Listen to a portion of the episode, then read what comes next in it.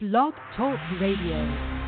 Hello and welcome to Coach's Corner. I'm Coach Andrew Poritz from Ingenuity Coaching. I help people discover and fulfill their passions and greatness. My mission, to inspire and challenge you to dream big dreams, and with my coaching, help you to manifest those dreams into reality. You can visit my website at myfuturecoach.com, and you can follow me on Twitter at CoachAndrew. If you're listening live and you have a question, the phone number is 646-929-2893. Again, that's 646-929-2893, and you'll be able to listen to the show on the phone. If you press the number 1, I'll know you have a question. We have a live chat room right on the show page, but you can also feel free to join in, post questions and comments, and listen in. My guest tonight is Richard Skipper. Richard is a popular, award-winning, and critically acclaimed entertainer, theater historian, writer, arts advocate, and publicist. Under the umbrella of Richard Skipper Celebrates, he has conducted over 700 interviews and has had over 1 million readers celebrating people in the arts.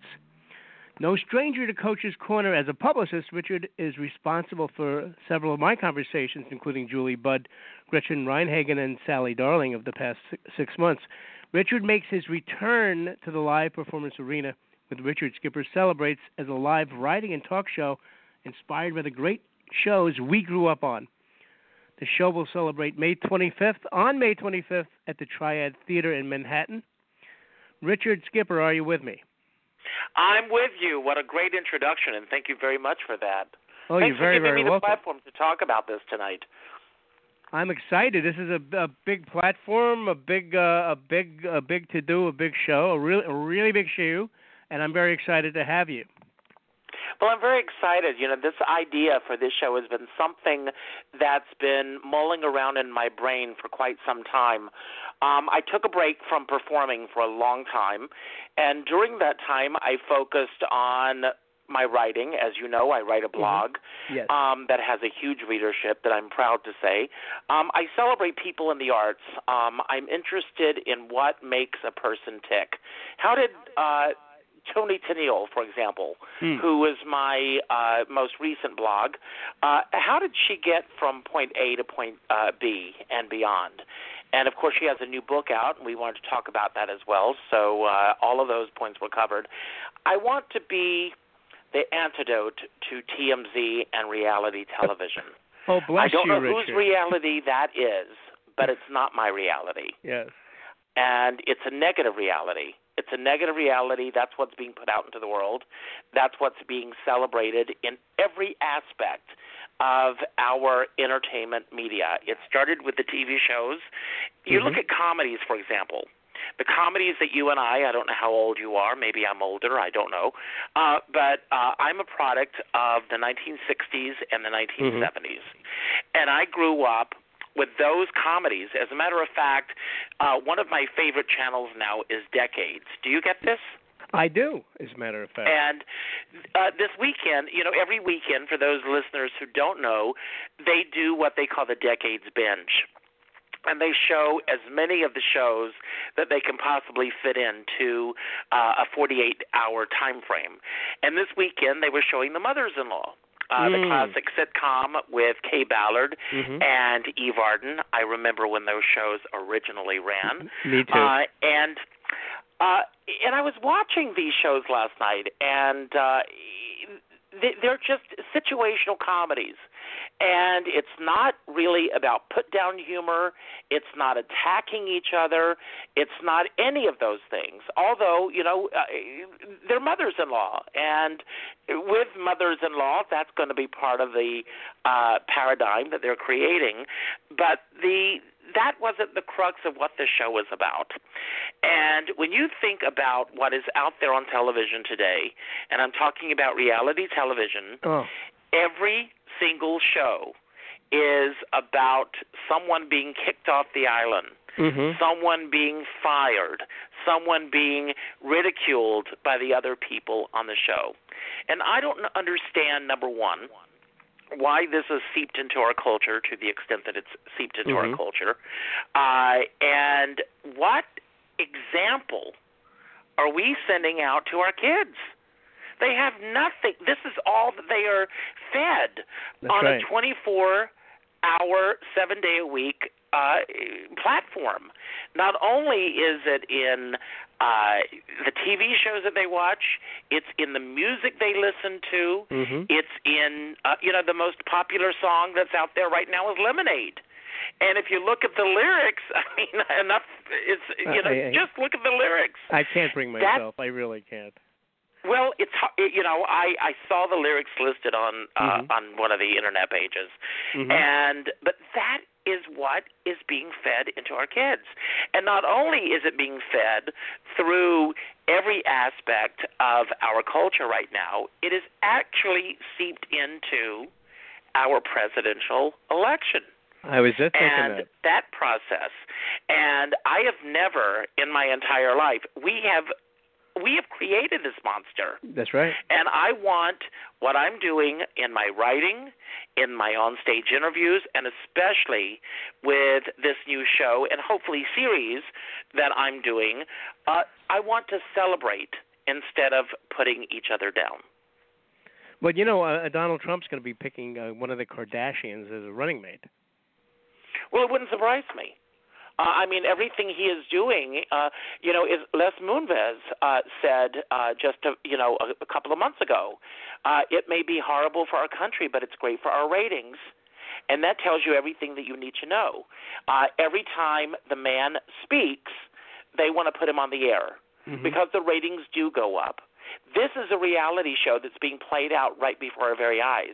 And the unfortunate thing, I hate to say this, is that most of the people in this country cannot tell the difference. And that's the sad state of affairs that we're in. I don't care what side of the political spectrum you're on. If you're a Republican, wear that banner proudly. If you're a Democrat, wear that banner proudly. But it doesn't give one free range to be a bully. That's right. None of it does. And take the high road instead of putting each other down. Did you happen to watch, it was recently somebody brought up an old debate between Bush Senior and Reagan. I think it was Bush Senior and Reagan about immigration. How were we going to handle this? And it was such a different, they were reasonable, they were measured. The guys some of us consider those weren't the good guys. Now they look like the good guys compared to, do you know what I'm saying? I know exactly what you're saying.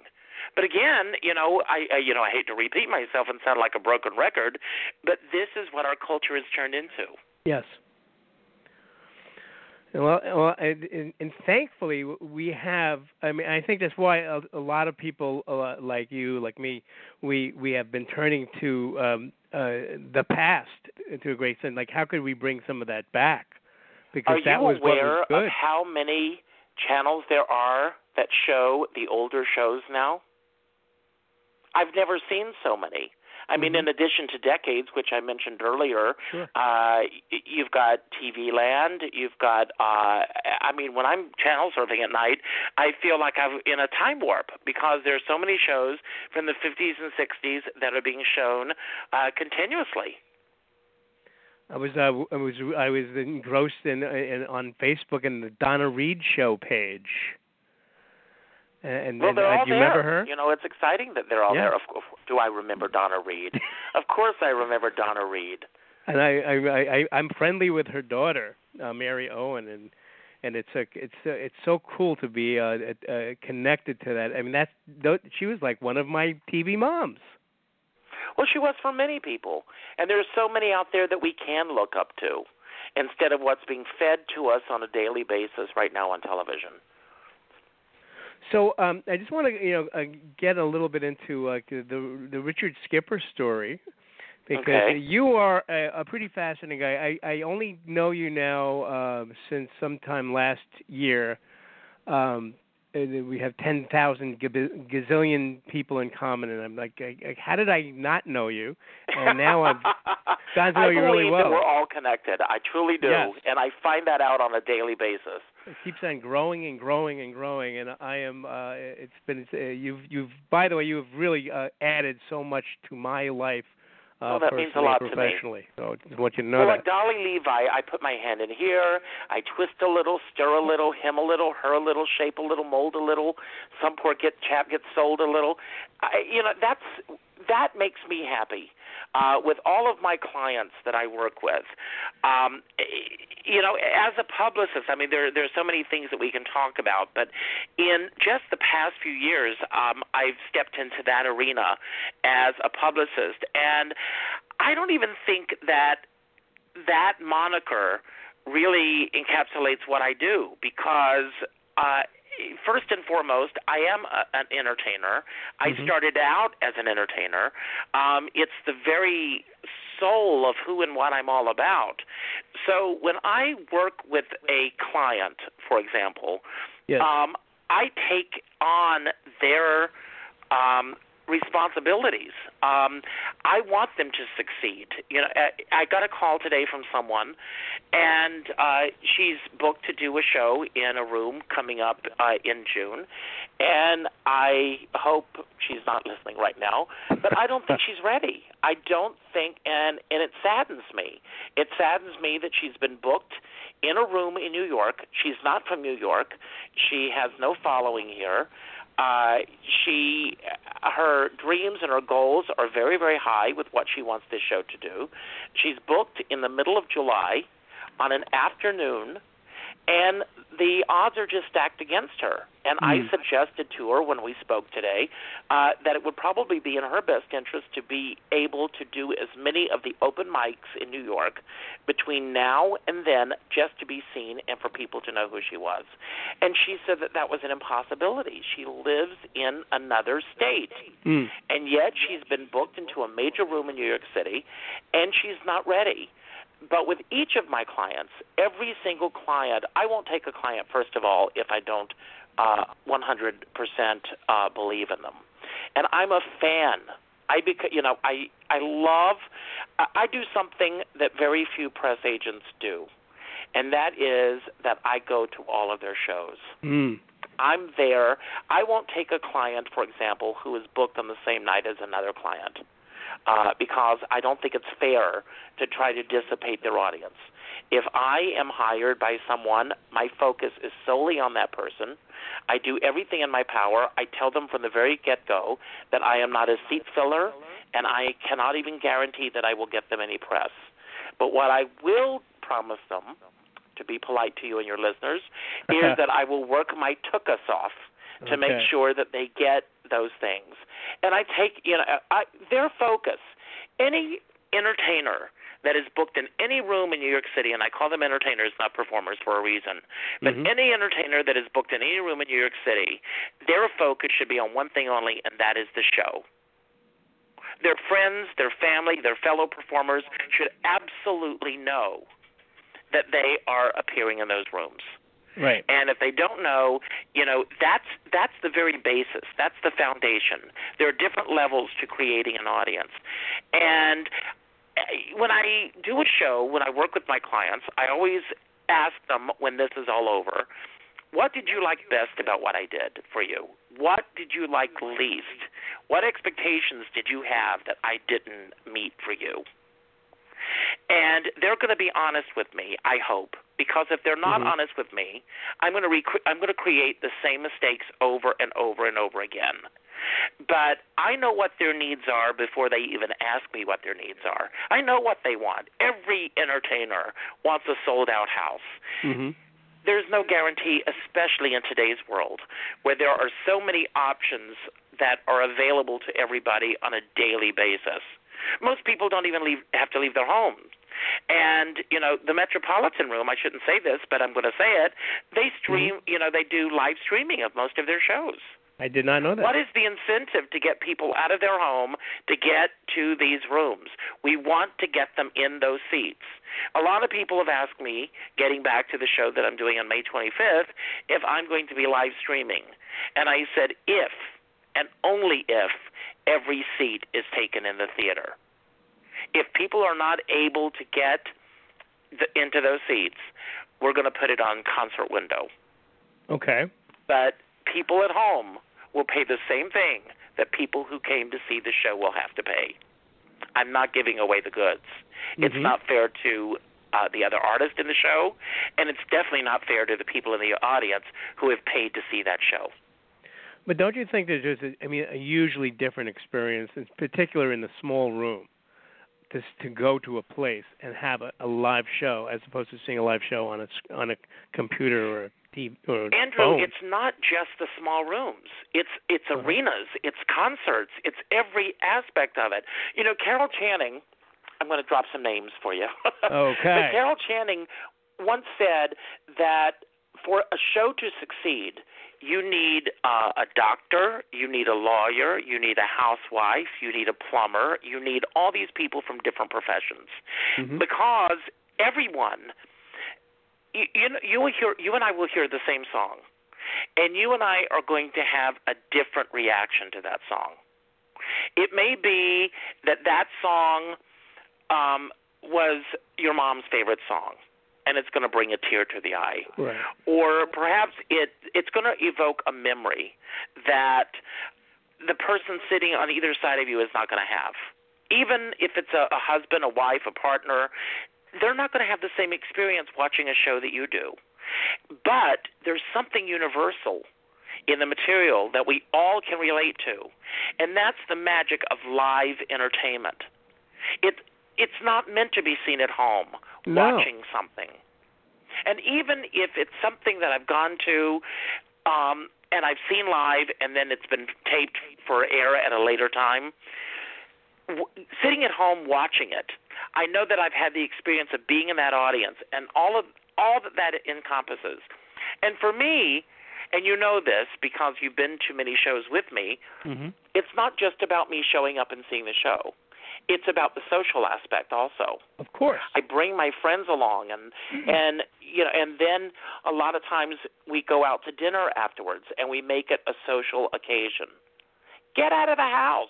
That's go right. out there and experience what live entertainment was meant to be. And we're very lucky, you know, you and I to be living in New York City, because not every or in any kind of a city where we have a very delicious, a circuit of music and comedy and entertainment that you can go to. Oh, you're absolutely right. I mean, I've always said that if anyone in the state, in the city of New York, within a certain radius, if anyone is bored, there's something wrong. There's absolutely something wrong, because we have so many options on every given day. Right now, tonight, there is a big celebration at the Metropolitan Room celebrating their 10th anniversary. I would have loved to have been there, but, with my clients and with the schedule that I keep, it's impossible for me to be out every single night of the week. And I could very easily be out every single night of the week. But I am out most nights seeing a show. Mostly mm-hmm. my clients, I'm there for their shows, and I try to see as many other shows as possible. Writing a blog and doing on-stage interviews and everything has afforded me the opportunity to be asked to go and see a lot of material. You know, I get requests today. There's a wonderful theater here in Rockland County where I live called Penguin Rep and Stony Point, and they have a new show opening called The Immigrant, and I was asked if I could come in and see the show and write about it. And I am so busy, the time frame that this show is running, that it's virtually impossible for me to do that. But I said I would be more than happy to interview the playwright or anyone connected with the production, to help get the word out. Because we're all in this together. Absolutely. If we don't support each other, it's going to disappear. Businesses close because people don't support it. It behooves all of us to do that. You know, I was just thinking when you were talking before about, going to a live show and then, the social aspect. Many years ago, I went to see at the old Thalia Theater, the movie theater. I used to go there all the time. Great theater. And so they had the Bob Hope movie, Son of Paleface, which I'd seen a million times on TV. And seeing the exact same movie in a live movie theater with a live audience. It was, I can't tell you how, it was 1,000 times funnier than I remember seeing it. Everybody was dying laughing. And it was that thing that happens when you're laughing together or you're experiencing together. Well, you know, it's very funny. A couple of days ago I was interviewing Mark Rosen, who has a new wonderful book out called Rubbing Shoulders. And for those listeners who don't know who Mark Rosen is, he's a very successful man in his own right, but he also happens to be married to Arlene Dahl. And he tells this wonderful story that Arlene, who was in Cyrano de Bergerac with Jose Ferrer on Broadway, was slated to do the movie. And it was going to be this great Technicolor movie. And, of course, she had this gorgeous red hair that was made for Technicolor. Mm. And she was going to be loaned from MGM to Columbia Pictures to do the film. And when Columbia Pictures sent over the contract to Louis B. Mayer for the film to be for her to be moved over, there was, at that time, a television clause, because if performers appeared on, performers could not even appear on television to promote their films, because they thought at that time that it was going to destroy the movie industry. Mm-hmm. And, of course, as you and I both know, that did not happen. Because people do want to go out and they want to experience movies with other people. Mm-hmm. People should join in to do this together. And there's nothing more fun than going out with your friends to see a movie and then going out, you know, afterwards and talking about what you've just experienced, or a Broadway show, mm-hmm. or a cabaret show, or a concert, or any of those things. You know, get your friends together. Go as a group. Make it a night out. Absolutely. So I would just also, I would like to hear a little bit about the entertainment side of you, because a lot of people don't know about that who are listening, and I'd love to hear a little bit about your background as a performer. Well, I grew up in Conway, South Carolina. When I knew from a very early age that I wanted to be in this business. Again, I grew up watching television variety shows and television specials. That was the world that I wanted to be a part of. By the time I got to New York, that world was way on its way out. I came to New York in 1979, but backing up for a moment, I started working in my hometown theater, the Theater of the Republic, and there was a wonderful woman in my hometown by the name of Florence Epps, and she became my mentor. And Miss Epps used to tell me, I would go to her home. She had a little playhouse in her backyard, and I would go to her house every Wednesday and Thursday afternoon, and we would do elocution lessons, because I had a Southern accent that you could cut with a knife. We would study the classics. We would study these great entertainers, and if we were having a lesson and a name would pop up, for example, just throw me out a classic name from old-time Hollywood. Male or female? Anybody, it doesn't matter. Clark Gable. Clark Gable. So let's say that Miss Epps and I are having a session, and the name Clark Gable came up. She would ask me to name three significant things that he did in his career. And if I didn't have the answer, she would close the book and she would say, "Our class is over. I will see you next week, same time. Go to the library and look these people up." And in those days, I didn't have the luxury of Google and social media to look things up. So I would go to the library. I know exactly, to this day I can see in my mind's eye, because I did this so many times, I would go to the theater section of the library, and I would look in the index of every book to see, you know, what I could read about Clark Gable, for example.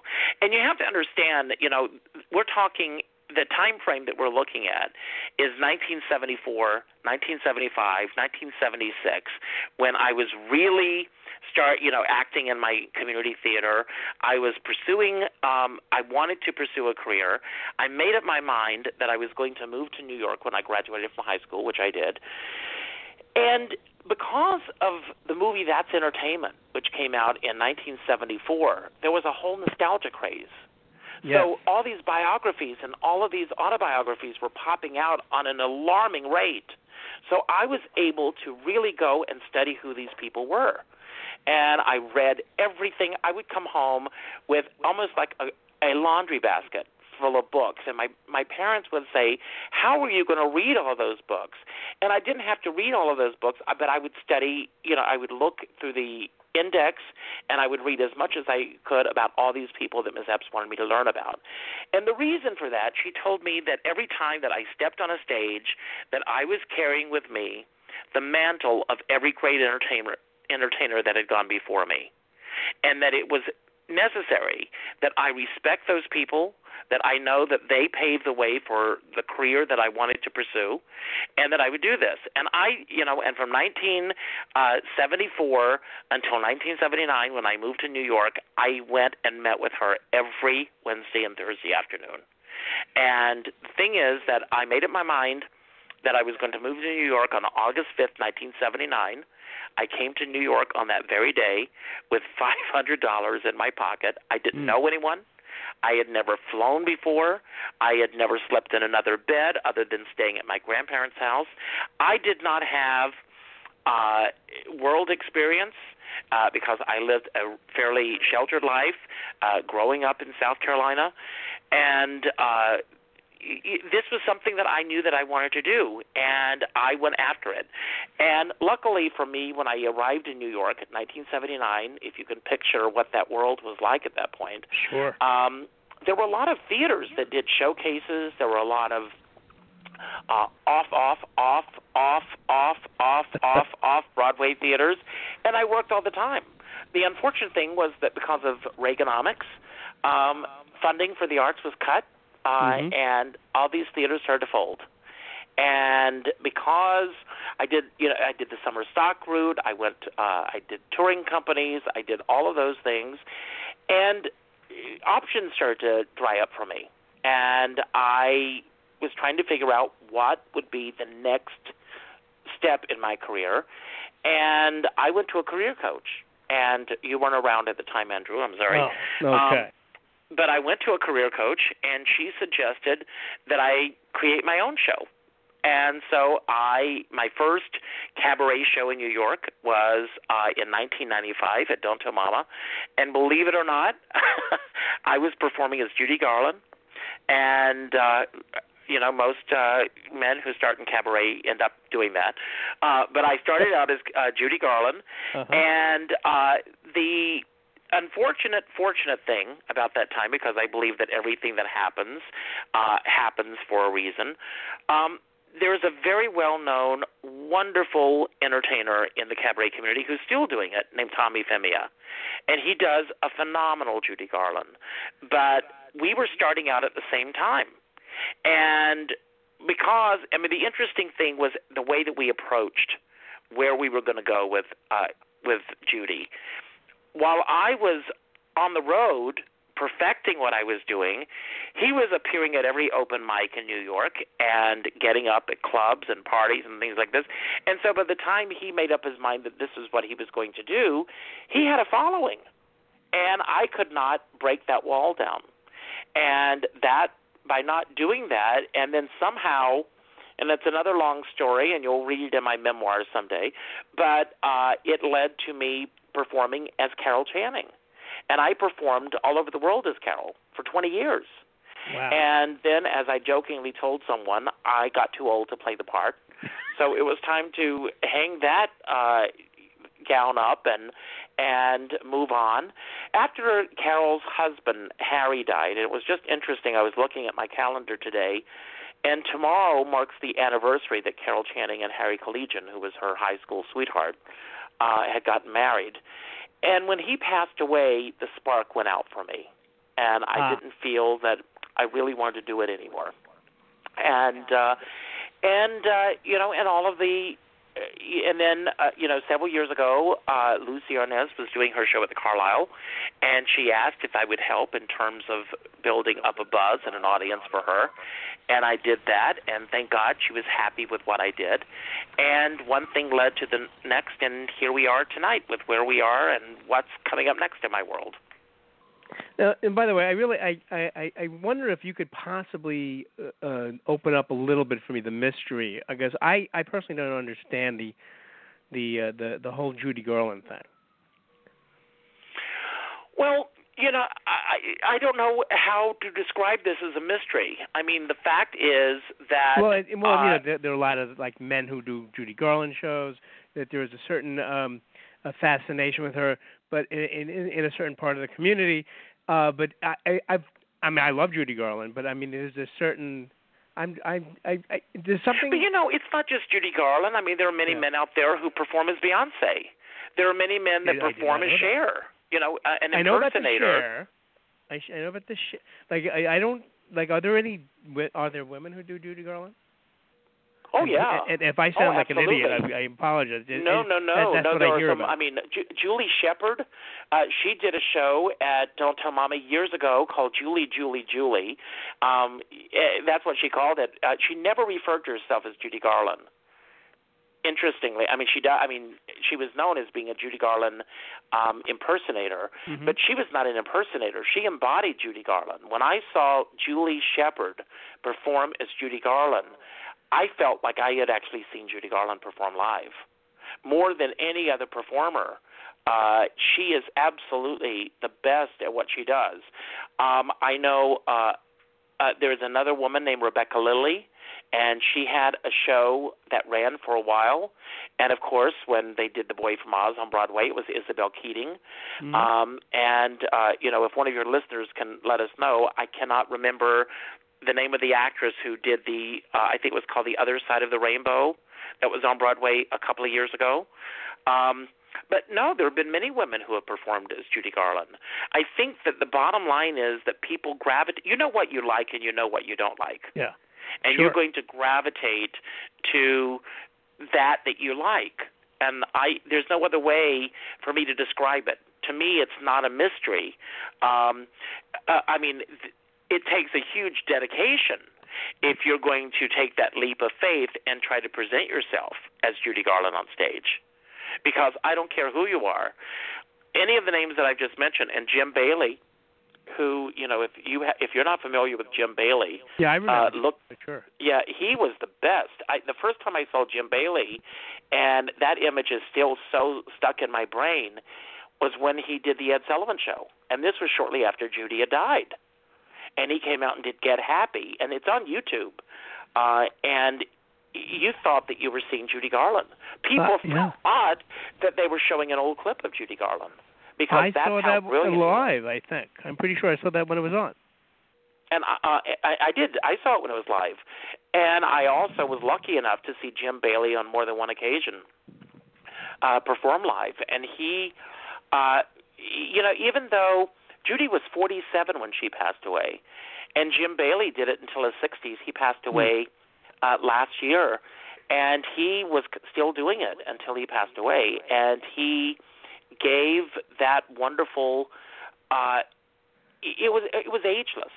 You know, if you're good at what you do, the audiences are going to love it. You know, doing impersonation, a lot of people really don't take it that seriously. Sure. Because if a person is that great at what they do, the audience does not see the hard work that goes into it. Mm-hmm. But when I did Carol, for example, and Carol was the show that I've had the most success with. When I was performing as Carol Channing, I always said that my audiences were made up of three groups of people: the Richard Skipper fans, the Carol Channing fans, and mm-hmm. the curiosity seekers. Mm. And it's one thing to walk out on stage and to look like Carol Channing, to sound like Carol Channing, but are you going to be able to sustain that for an hour and a half, or 2 hours with an intermission? And I did all three of those. That's amazing. I really wish I could have seen that. Well, you know, I think some of the clips are still on YouTube, so okay. You can go and look at them. I will take a look. But you are coming back to performing mm-hmm. in summer. So now, what will you be performing? What type of thing are you going to be doing? And when you bring back performing? Well, I am going to be performing. A lot of people have been asking me, "Are you singing in the show?" And yes, I'm singing, and I throw a lot of parties at my home where people stand around the piano and they sing. Mm-hmm. And when I do that, thank God, these are my friends. I won't say that, though. I seem to get a great response from everyone. And I want to bring that feeling to this show. I sent an email out today to my entire cast, and I want to talk about the cast for a moment before we run out of time. Absolutely. But I sent an email to all of my cast members today, and I said, think that you're going to a party. And I want this to be like Mame Dennis is throwing a big, elegant party. I want you all to dress to impress. We've got a color theme where I've asked everyone to wear that color or some aspect of that color in the show, because visually I want the show to have a certain look, and I want the audience. But it's not going to be, and as I think I said to you at the beginning of this conversation, I don't know if it was in the pre-interview or during the show, but I want to celebrate the entertainers that are on the stage. I want to share, we are celebrating, and you've talked about this at the beginning of the show, May 25th. That happens to be the date that we booked the show. So I asked all of the entertainers that are in the show to do a little research. What happened on May 25th? Who was born on May 25th? Mm-hmm. Who passed away on May 25th? What world events took place on May 25th? And let's celebrate all of those things in the show. So not only will I be sharing, because I want to say that every single day of our lives is a gift, and there are gems that are within each day that we should celebrate. So each of those things that have happened on this date will be celebrated. The artists that are celebrating each of these aspects of May 25th are going to be celebrated, because rather than just introducing each of these artists, having them come on stage, do a number or two, and leave the stage, I'm going to sit and chat with them. I want the audience to know who they are. Given the time frame, the show is a 90-minute show without an intermission. And then we've got a special surprise mystery guest, which I got up the idea from watching What's My Line one night, and the mystery guest came out, and I thought, wow, what a great idea to put this into a show. And my mystery guest, I won't say whether it's a male or female, they've been sworn to secrecy. If they have friends, obviously, that they want to know about the show, to tell their friends, to be sworn to secrecy as well. It hasn't leaked out so far who the mystery guest will be. But the audience will have to be there to find out who this mystery guest will be. And that mystery guest will be showcased in a 15-minute segment. One of our entertainers is Carol Demas, who is the original Sandy on Broadway in Greece. She was in the original production of The Baker's Wife. It's a long story. Mm-hmm. She used to do The Magic Garden on Channel 11. Do you remember that? Oh, wow, yeah. That was Carol Demas. And the next day, the 26th, is her birthday. So I think it was back in January, either December or January, we were having dinner at her home, and we were just talking, and I said, when's your birthday? And she said, May 26th. And I went, oh, my God, I'm doing this show on the 25th. I want you to be my guest. Now, the interesting thing is that Carol is doing Ray Cicatona Bennett, who is another phenomenal entertainer, and is basically that night my competition. She's doing the Tudor City Greens in Tudor Park, and Carol is one of the entertainers in that show. And then after that, Carol is going to book it up to do our show. She's going to have no rehearsal or anything. She's just going to come in and do it. We're going to celebrate her a little bit because it's her birthday. And then I have Christopher Lowe, who won the Mac Award this year. Mac, for those listeners who don't know, is the Manhattan Association of Cabarets and Clubs. And Christopher Lowe is he won the Mac Award for Best Male Vocalist of the Year, and he is going to be performing in the show. He does a very haunting As If We Never Said Goodbye. And I thought, when I heard this song on YouTube, because he was trying to think, what will I do? I thought, what a great way to show, images and clips of those people that transitioned on May 25th and have him sing over that. So I think that's going to be a nice touch to the evening. Carolyn Montgomery Ferrant, who also won a Mac Award this year as a songwriter, which is a new category for her, and she's going to be celebrating Kitty Callan, who was born on this day. Little things mean a lot. Gretchen Reinhagen, who has been on your show, is also in the show. And Gretchen Reinhagen is going to be celebrating not only Kitty Callan, but Leslie Uggams, who was also born on the 25th. Now, I contacted Leslie and asked her to do the show, but her husband's taking her out for a special birthday celebration that evening. Can you believe this? I can't believe the Noive. Yeah, the Noive. Adam B. Shapiro is going to be in the show. Leslie Orofino, Wendy Sherrill, who I just, did the PR for her recent shows. She's a phenomenal talent. I fell in love with her and asked her to do this. Carol Skarambas, who appeared with Beverly Sills. And Beverly Sills, it's her birthday. We're going to be celebrating that. And she's accompanied by Larry Woodard. And then we have a mystery guest, as I mentioned before. And it's all going to be tied together into a nice little package. And the audience will hopefully love what they're seeing. Well, I love it already. It sounds amazing. Well, I hope so. I don't think anything like this has ever been done before. And, people have done tribute shows and all of those things, but there's just so much out there, and there's so much that we could have done. We can do several May 25th shows, with each of the – there were some that people that I reached out to based on things that I had seen and heard. As you know, I worked with Gretchen Reinhagen. Yes. So I reached out to Gretchen because, and all of these names that I've just mentioned, by the way, everyone can Google them. They can look them up on the Internet. Go to richardskipper.com to read more about the show and to see those things. But Gretchen, in her recent cabaret series, Reinhagen Redux, which was nominated for a Mac Award this year as well, which I was very excited about. But one of the songs that she did was My Own Morning, which Leslie Uggams sang in Hallelujah Baby, which she won a Tony Award for. And I called her and asked if she would do this. And then she mentioned another song that she does, which I also love. And I said, perfect. So with some of the entertainers that we have in the show, I asked them to go out and just Google May 25th, read up on who was born that day, who passed away on that day, special events that happened that day, and choose what material you would like to do. And that's how I basically have been shaping and putting the show together. So, if you had a dream date besides this one, you'd like to do in the future, is there like a oh, I'd love to do it. Just this date is so amazing. Absolutely. February 11th. Por qué? That was the day I was born.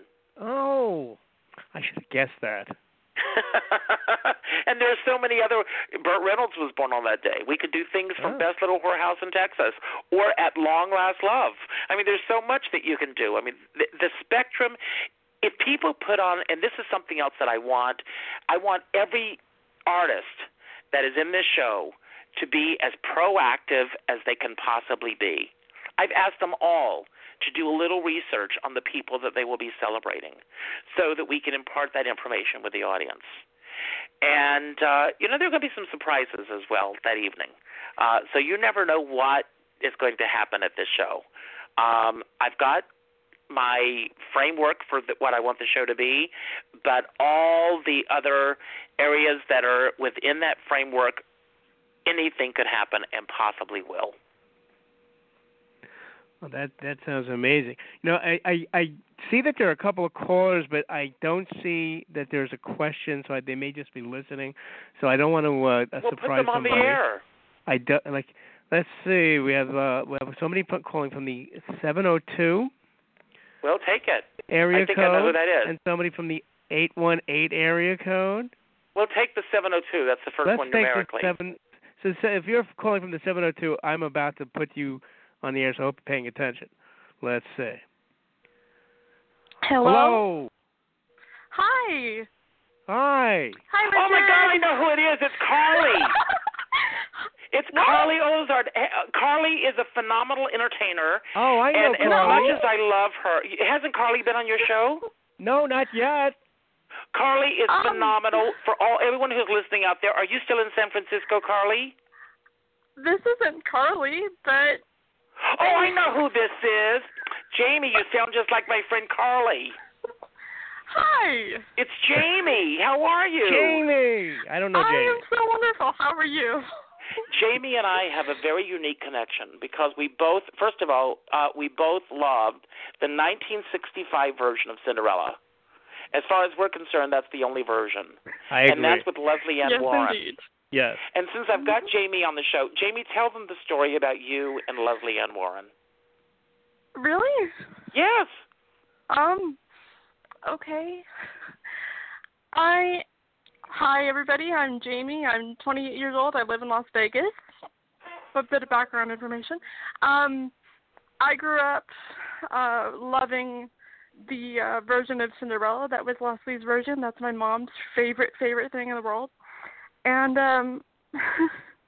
you're going to make me cry, Richard. Don't make me cry. No, well, it's a great story. Should I tell the story? Okay, yes. I was very lucky to interview Leslie Ann Warren a couple of years ago when Shout, which is a production company, released the latest version. I mean, they released a high-definition version of Cinderella. And, I posted that, that I'd interviewed her and everything. And Jamie told me this story about her mom and her love for this. And I put them in touch with Leslie Ann Warren. And they met Leslie Ann Warren. She met with them. Wow. And Leslie has actually kept in touch with Jamie, which I think is just a wonderful story.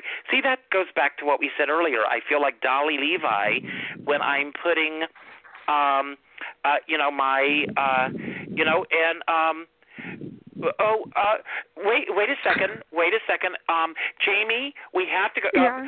I've got Jackie Joseph is on the line. I think she's calling from California. Can we take Jackie Joseph's call? Her husband produced Cinderella. Yes, you can. Yeah, so Jamie, we're going to say goodbye to you, and we're going to take the 818 call. Oh, I think that's Jackie Joseph. You think so? I think so. Is that California? It is California, but I know there's at least one California friend that I that might be calling in. What's the last number? I don't know. Okay. How many people are on hold? Just one other. Well, take the Jackie see if it's Jackie Joseph. Okay, Jamie, I'm putting you back on hold. We'll come back to you, okay, if I'm trying to. How do I do this? Oh, oops, I hit the wrong button. I love technology. Okay. This is wonderful. Another person just called in. 561 just called in. 818, would you like to say hello? I have been waiting to say hello. Oh, my God, it's Jackie Joseph. I love you so much. Oh, my dear. I called right away, and I was just eager to tell you that I think it's a good idea that we cancel my July engagement that we had. I don't think it would be good for either of us. No, why is that?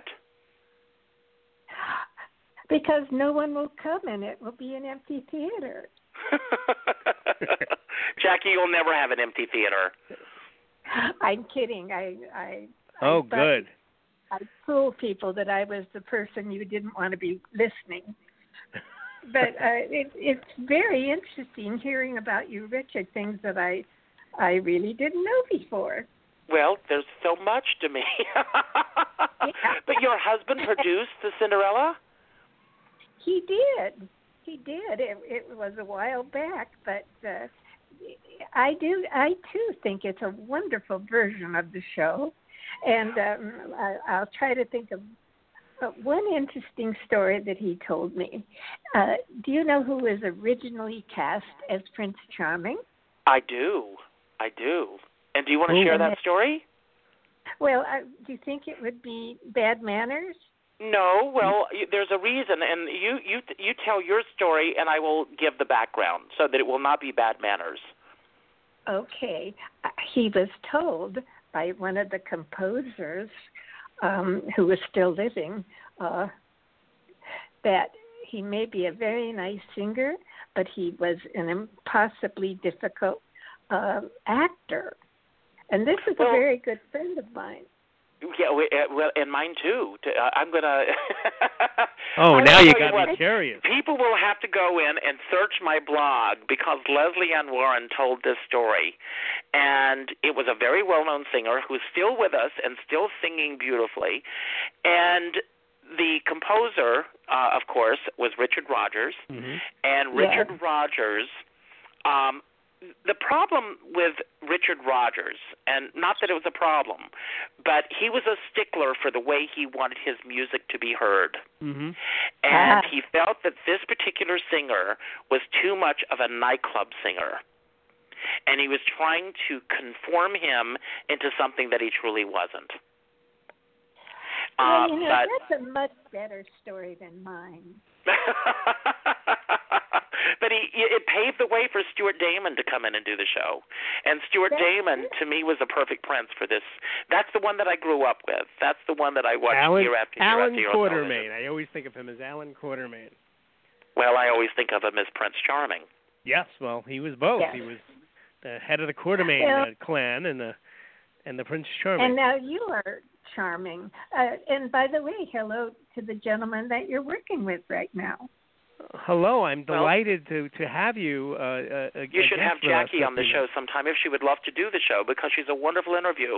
I would be delighted. This is very exciting. Okay. Just that you are even connected to this.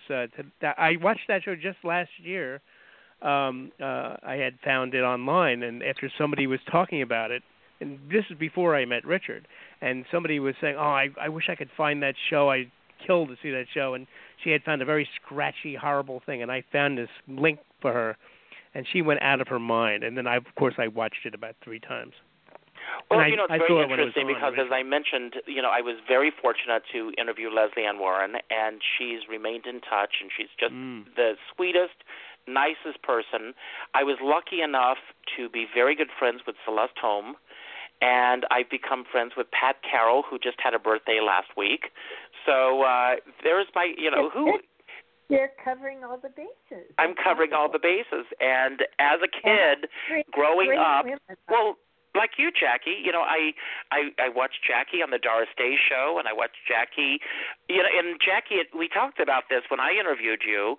Jackie did one episode of the Andy Griffith Show, and that episode is so indelible in our memories that people think that she did many episodes. Oh, which one? Oh, it was My Fair Ernest T. Bass is the name, and it was when the wonderful Howard Moritz, who played Ernest T. Bass, was groomed to try and be an appropriate person because he really was a wretched creature out of the woods and threw cans at people. But Andy and Don, of course, in their characters, tried to make him appropriate to go to a party. And so he went and he found me, a little wallflower, and we were amazingly attracted to each other. I saw that. I saw that within the last 2 months. Oh, I look for it nightly because I can never get tired of that one episode. And, of course, for your listeners out there, Jackie is the original Audrey in the original Little Shop of Horrors. Wow. You mean the movie? The black and white, with Jack Nicholson. Oh, my God. Wow. Hey. I didn't impress myself. Wow. So you worked with Roger Corman. Oh, I love Jackie so much. Oh, my God. Okay. I'm asking you in advance. Please be my guest on my show. And, Jackie, before you go, I have to state, we have to talk about all the work you do for the animals. Thank you, dear. Richard, you were so kind to do a show with me, interviewing me, and it was so great at the Metropolitan Room a couple of years ago, and you donated the proceeds to Actors and Others for Animals, which has been a group that Doris Day and I started way over 40 years ago, and we're still going strong, and I thank you so much for that. And I'll just be quick and tell everybody to spay and neuter their dogs. And before you go, Jackie, one more thing. Tell people how they can get involved with Actors and Others for Animals. They could go on Facebook or just on the Internet and Google Actors and Others for Animals, and it'll pop up. And I hope you're inspired to help the animals. And absolutely. And as soon as you said that animals, I thought of Doris Day, and so I'm not surprised at all that you did that together. Well, I was just up at her birthday party last month, and lucky you. She's just hysterical. She's terrific. I was listening to her earlier today, and she is by far one of the. She's really actually one of the most underrated singers in a lot of ways, because I think she is one of the best singers of the great songs of all time. I can listen to her all day. I mean, she's been considered one of the biggest sellers of all times, one of the famous singers of all times, and she still is selling more records than ever all over the world. I listen to her every day. Really? And I want to. There's this German collection of like everything she ever did. I've been wanting to get a hold of that. It's a lot of money. Oh, really? Well, her parents were from Germany. And there are people from Germany that came over to Carmel to celebrate her birthday.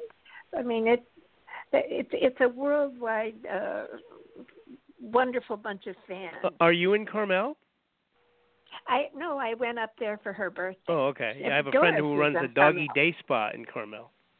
And I stayed at the Cypress Inn, which is her hotel, when I was in Carmel. Yeah, wonderful. Isn't that fun to see, be in a lounge with people and their dogs? Oh. I said, we joke about this because we had a Yorkie at the time. His name was Chip. And we always joke that he had a wonderful time until he realized that he was not the only dog there. Because it was the laugh of luxury there. He just had a wonderful time. It's so cute.